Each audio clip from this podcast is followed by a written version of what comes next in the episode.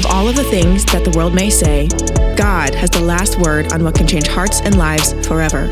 Easter celebrates that Jesus is alive, and you and your family are invited to celebrate with us. Learn all about Passion Week and Easter services at McGregor.net. In the beginning, God created the heavens and the earth. There, our Genesis foundation sprang from the will and word of the great I Am.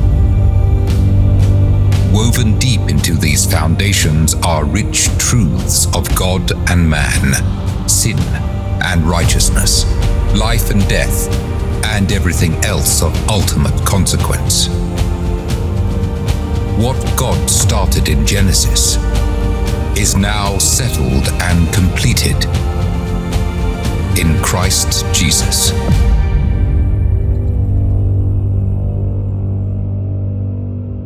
In the wake of the flood, as we continue our study of Genesis this morning, we'll be at the, the end of chapter 8, rolling into chapter 9 of the book of Genesis. In the wake of the flood,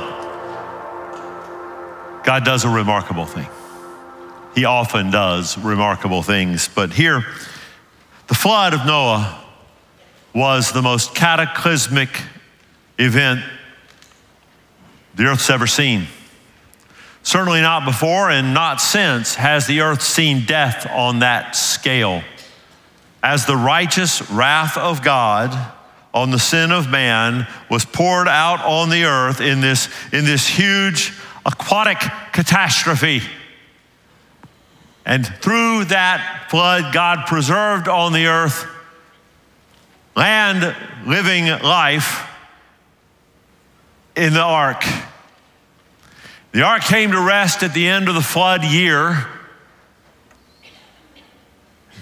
Noah and family, eight people in all, all of the animals emerged from the ark into a very, very different world.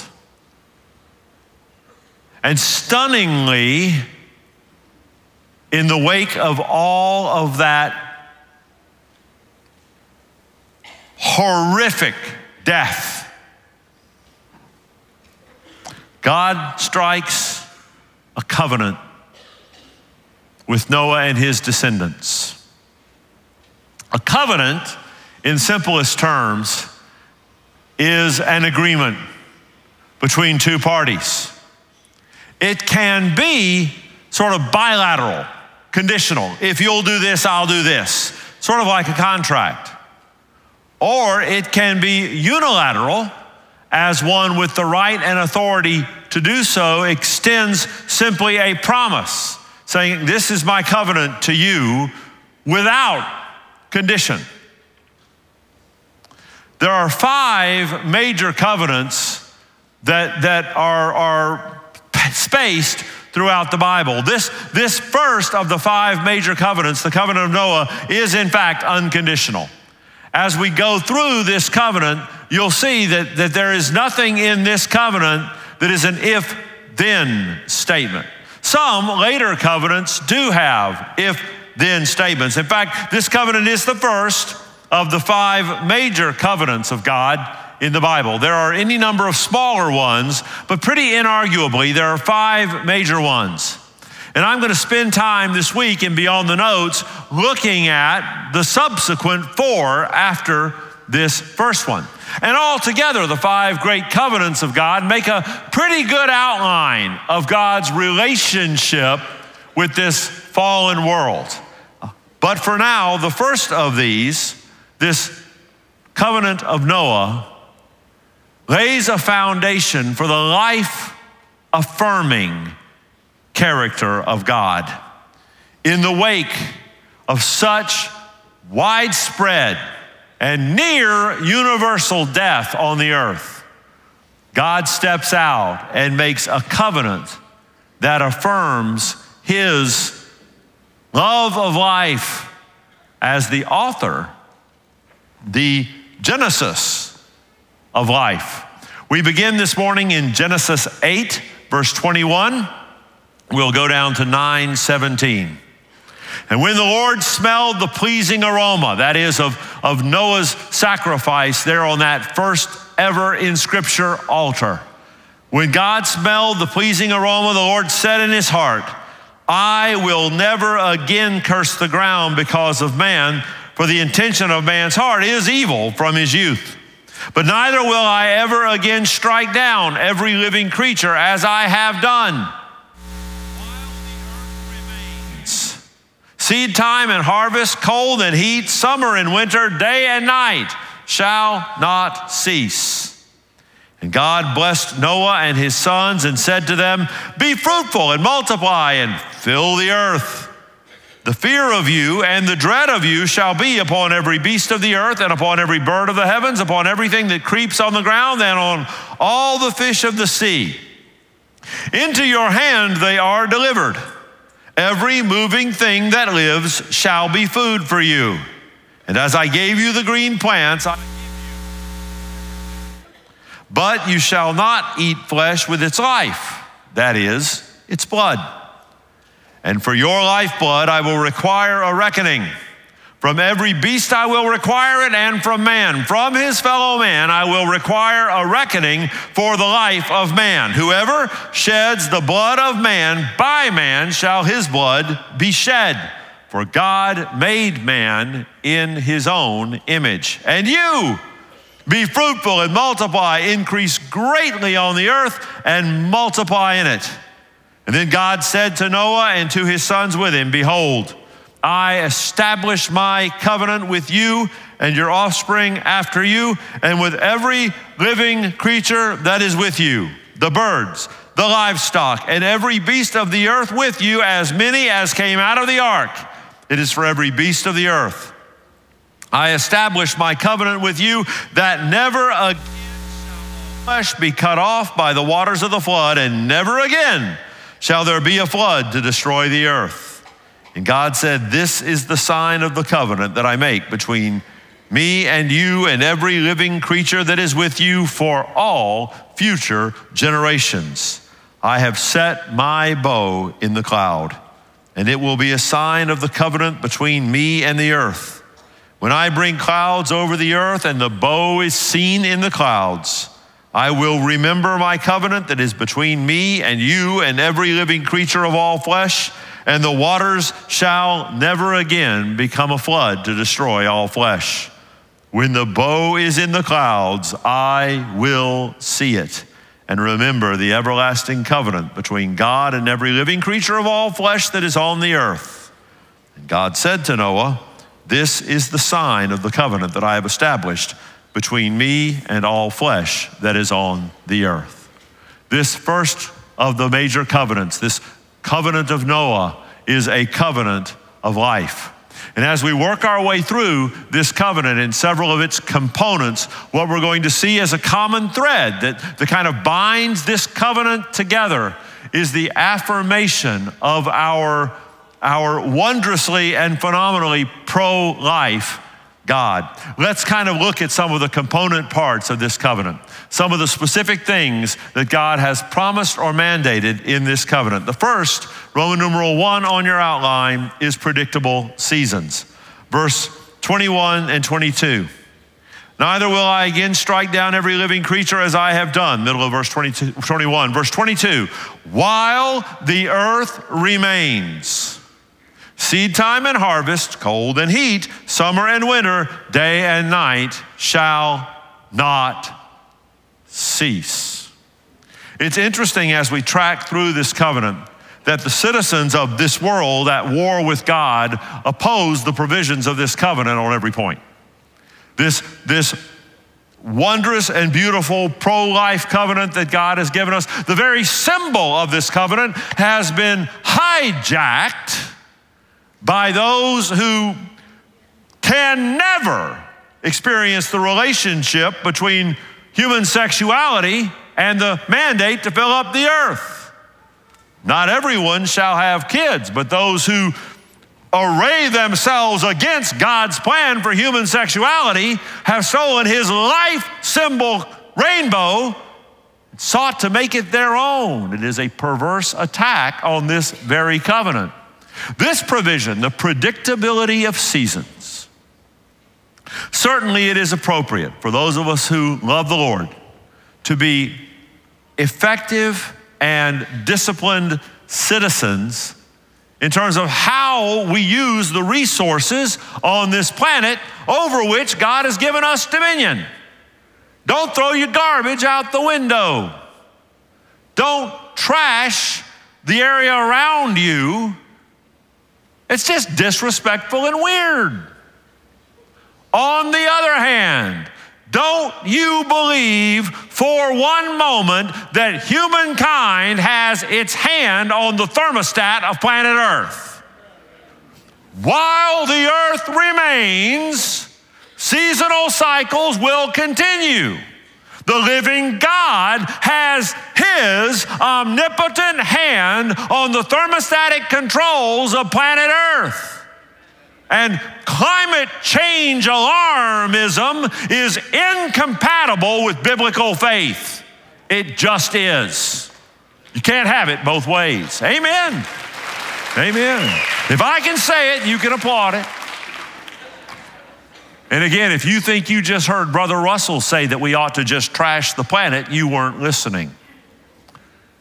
But if you think that mankind can rest from the hand of the living God, the promises of the Noahic covenant, you just don't, you don't, you don't trust him like you should. Don't get freaked out by planetary weather cycles when God Himself has said that while the earth remains, we're going to have seed time, harvest, cold and heat, summer and winter, and day and night. Predictable seasons preserve life. Roman numeral two. Also, to preserve life after the flood, God builds protective instincts into animals. Now, praise God for animal husbandry and the intentional farming of, of animals. But certainly in the wild, animals fear people. I'm not much of a fisherman. It's kind of a shame that, that the amazing fishing in this area was, for me, utterly wasted. I don't do well on little boats. I do okay on big ones. If I can, you know, be on a boat with four or 5,000 of my closest friends, I typically do okay on those. But I get seasick on little boats. I've only been out in the deep water beyond the out islands here a couple of times. And uh, um, uh, I end up hanging my head over the side a lot of the times. In fact, I'm very prone to motion sickness. You do this in front of me for about two minutes, and I'll turn green and lose things that I have recently eaten in ways that aren't good. I've actually gotten seasick in a flat boat on the back bay in four feet of still water. I know, I know, I am weak. One of the things I've noticed about fishing is when you get out there, even if there's a bunch of fish around, they don't say, I'm here, and jump into the boat. You've got to go get them. You've got to trick them with with dangling things on hooks that they're interested in and chomp. And then you got to work to haul them up into the boat. If you're into that, more power to you. I'll, uh, I'll eat fish with you, but I'm not all that fond of catching them. I sometimes hunt. I don't hunt as much as some people do, but every now and then I'll go out on land where I have permission to, and especially uh, nuisance, nuisance hogs. And their little piggy hearts don't go looking for the guy with the gun they try to stay away from the guy with the gun. And if you have an alligator in the pond behind your house, they'll warn you don't go out there and, and feed that thing. Because if you get him real accustomed, he will lose his what? Fear of man. That's what we hear. Don't feed the bears in Yosemite out your car window, or those same bears will lose their God given fear of man and they'll come tearing up the next car in line behind you. It's a bad thing. God says in letter A that all animals are fair game. Everything, every moving thing that lives, verse 3 of Genesis 9, shall be food for you. All animals are permissible for us to eat. Now, God reiterates that in the New Testament in a vision, no less, to Simon Peter. We're going to talk about an intervening set of rules for a special set of people in a moment. but it's established in the Noahic covenant human beings can eat animals. In Acts chapter 10, a little context. In these early days of the church, the gospel had come through the death of Jesus Christ, the Jewish Messiah, in the Jewish city of Jerusalem, and most of the early Christians were Jews. The God of Abraham, Isaac, and Jacob had sent his Messiah to the Jewish people. And so the gospel started there. But it was always God's plan and God's gracious intent that the gospel spread to the whole world, including a whole lot of Gentile people. Well, those early Christians, there was a lot of debate in the first decades of the church. Don't they have to become Jewish first? Don't they have to conform to Jewish expectations? One of the first highly prominent Gentile converts in the book of Acts, he's not the first, but he's one of the first, is a Roman army officer by the name of Cornelius. Not only was he Gentile, he was capital G Gentile, an officer in the occupying army of the Roman Empire living in Judea. And the time came for the grace of God to go to Cornelius and his household. Cornelius was praying, and an angel showed up at his house and said to him, Cornelius, Here's what you need to do. Now, it's interesting, the angel did not share the gospel with Cornelius because it's not the job of angels to share the gospel. Whose job is it to share the gospel? Uh, yep, not a trick question. Good for you. The angel told Cornelius, send up the coast. There's a guy named Peter staying as a guest in the house of a guy named Simon by the sea. Send guys up there and have him come down here, and he's going to tell you about eternal life. Meanwhile, up in the house of Simon by the sea, Simon Peter, who is so very Jewish, kosher to the core, is about to learn a lesson about the breaking down of the Jewish boundaries around the gospel of Jesus Christ. It's interesting that God uses food as an illustration and principle to teach this lesson. We join the narrative in Acts chapter 10, beginning in verse 9. The next day, as they, that is the messengers from Cornelius the centurion, as they were on their journey and approaching the city, Peter went up on the housetop about the sixth hour to pray. That's noon. And he became hungry and wanted something to eat. And while they were preparing it, he fell into a trance and saw the heavens opened and something like a great sheet descending, being let down by its four corners upon the earth. And in it were all kinds of animals and reptiles and birds of the air. And there came a voice to him Rise, Peter, kill and eat. Peter said, By no means, Lord.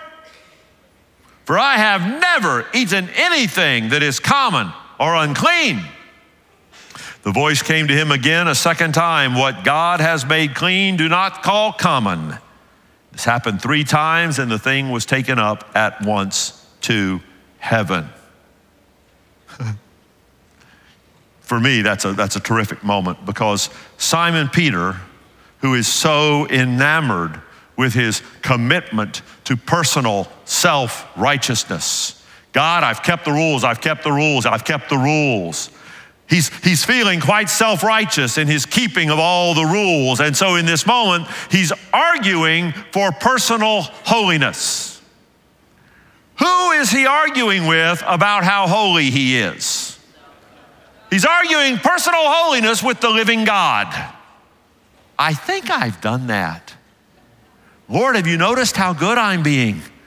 Lord, have you noticed how, how holy I've been of late? Russell, you're a sinner and you better break your heart again, right? You are out of my will every time you consider yourself to be oh so righteous. Hmm. But certainly, though the point was Gentile salvation, the principle is it's all fair game. Now, in the meanwhile, in an interim, letter B on your outline, God's law for Israel is going to introduce all kinds of restrictions on what animals can and cannot be eaten. I'm not gonna, I'm not gonna go there and go over it with you because we are a predominantly Gentile crowd. But if you are interested in the sort of master index of the meat restrictions of the Jewish law, the law of God for the people of Israel, you can go to Leviticus 11 and be blessed by that. And should you choose to make those restrictions, restrictions with which you will conform, you have every right. Should you choose not to make those restrictions a way of life for you, you have every right. If you want to do a Levitical diet, more power to you. If you want to do a Daniel diet, go all hardcore with it, more power to you. You want to explore veganism, again, I've shared this before. They tell me it will add more years to your life, more long and miserable years. Just kidding. I am so kidding. I do not need emails from vegans.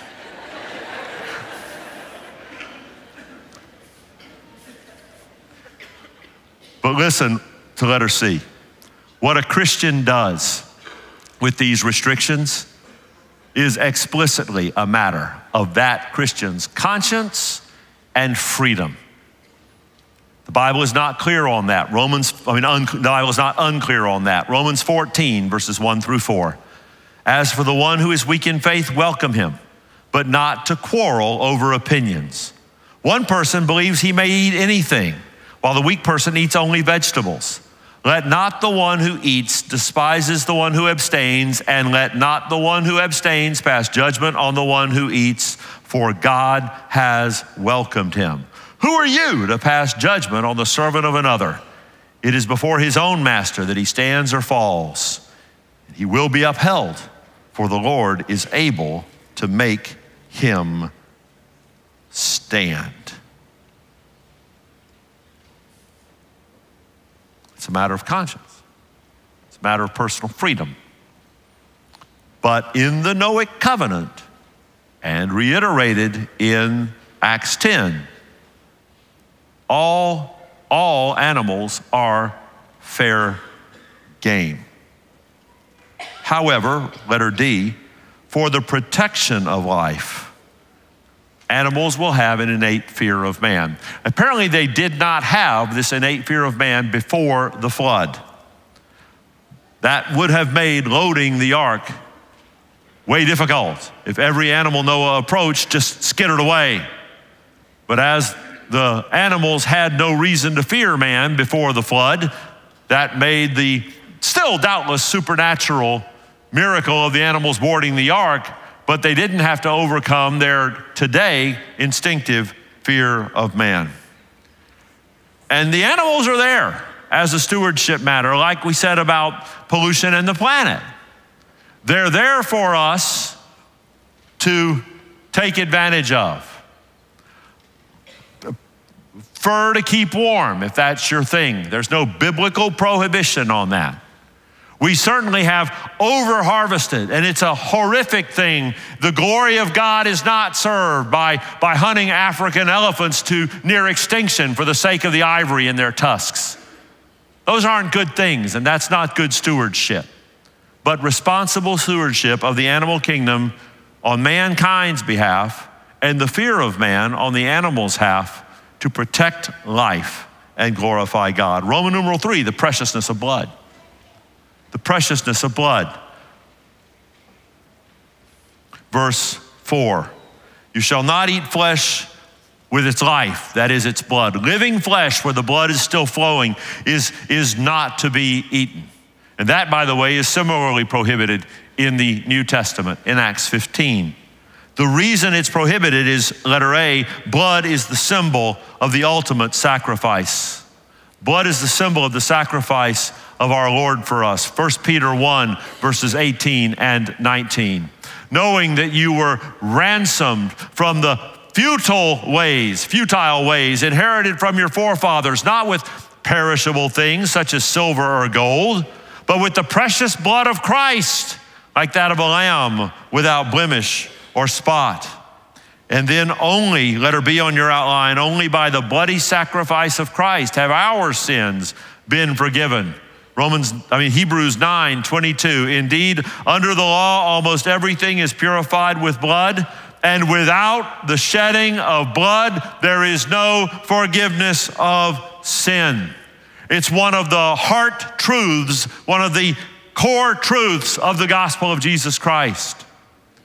See, the sacrifice of Jesus Christ on the cross is the basis of the salvation of every fallen child of Adam and Eve that will ever be saved.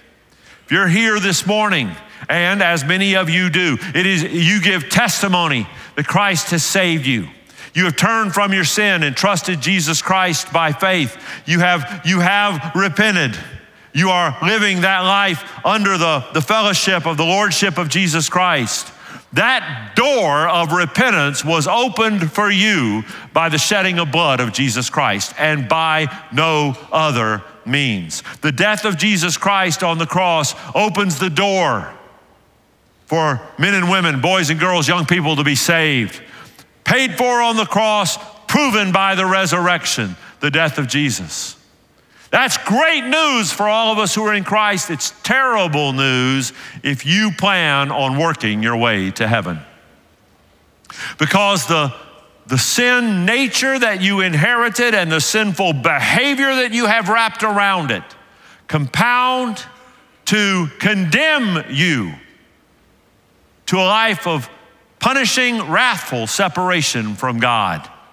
And you can't work your way out of the sin debt and its immensity. You're, you're here today. And I suspect for people who, who come to a morning service at McGregor, you're interested in at least some sort of moral touchstone, some sort of, of ethical uh, procedure. There's in you some desire to not be as bad as you could possibly be. And I would affirm that. But that becomes horribly dangerous if it becomes your conclusion that you can be good enough to work your way out of your sin debt without the application of the blood of Jesus Christ, you must turn from your sin. We use the word repentance a lot. It is not a complicated word. It is to have a, a thoroughgoing change of mind regarding the nature of your own sin. The heart of which, by the way, is the sin of self righteousness that has you telling yourself you can be good enough to be okay with God. You can't. You just can't. And you've got to come to that place of repentance. Acts 17, Paul told the philosophers of Athens that God commands all men everywhere to repent, and you are no exception to that command. And then, having repented, turn to Christ in faith. As you turn away from your sin, trust Him. Faith simply means to trust Him. Trust Jesus Christ and Him alone as the guide stone of your life. Trust His sacrifice alone as your means to be right with God and your entry into eternal life that begins the moment you receive Jesus Christ by faith. It is the blood of Jesus that pays the price for our eternal life in heaven, those of us who follow him. The blood is precious. And the life affirming character of the Noahic covenant is to hold out that highest symbol of eternal life so the predictable seasons sustain life, the protective instincts of the animals to sustain their life. The preciousness of blood speaks to eternal life. And then the penalty for murder affirms the value of life.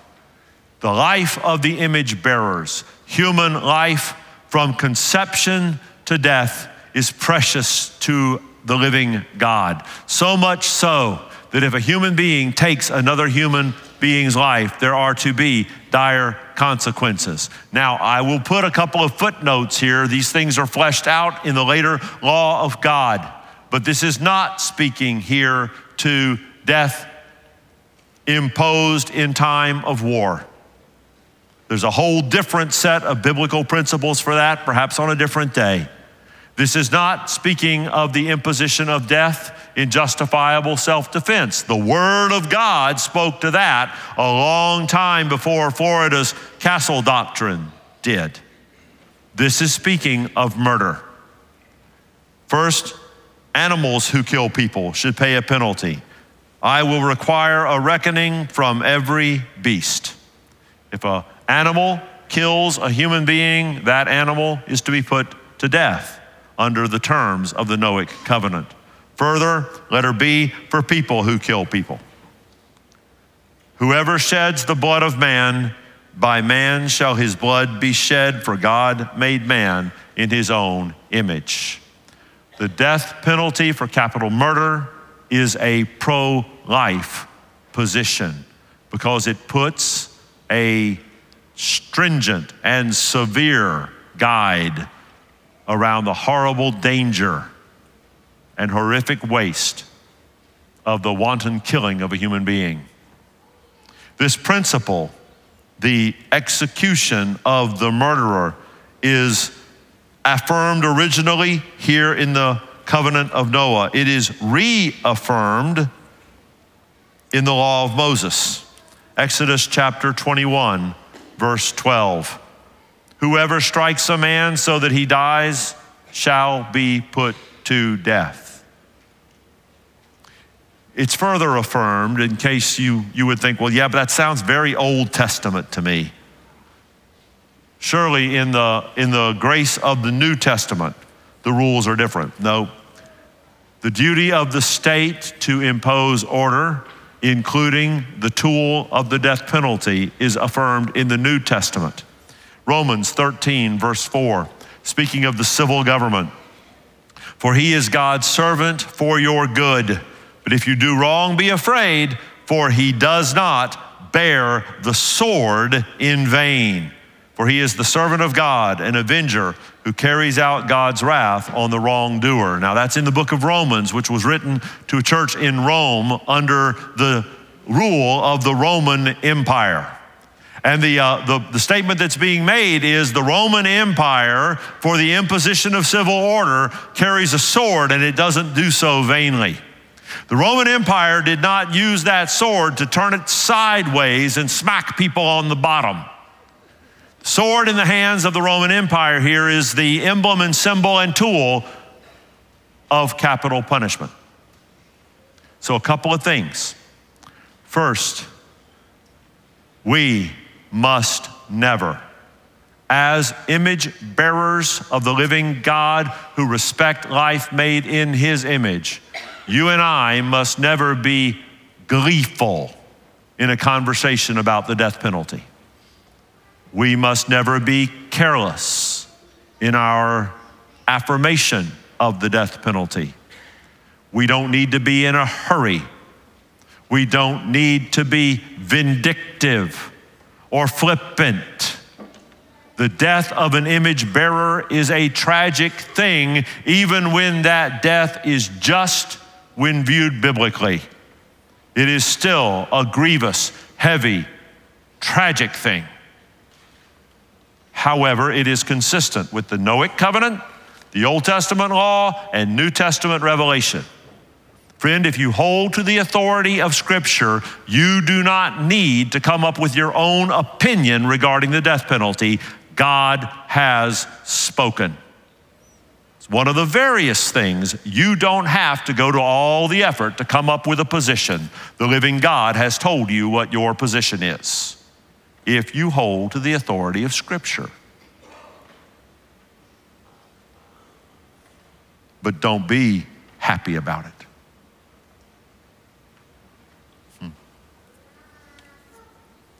And then finally, the permanence of his promise.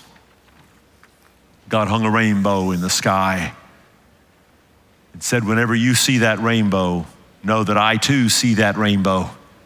And I remember my promise that while there is a world, until I end it one day in fire, I shall never again flood it completely with water. It is a tragedy, a blasphemy, and a treason against a holy God that the rainbow symbol has been taken as the symbol of sexual perversion. and horrific sin when the rainbow is the symbol of the living God's commitment to life on earth. May we uphold it as such. I recommend that if you see somebody in the parking lot at the grocery store with a rainbow sticker in their car, you thank them that they're as pro life as God is. then duck and cover. And then stand up and tell them about Jesus.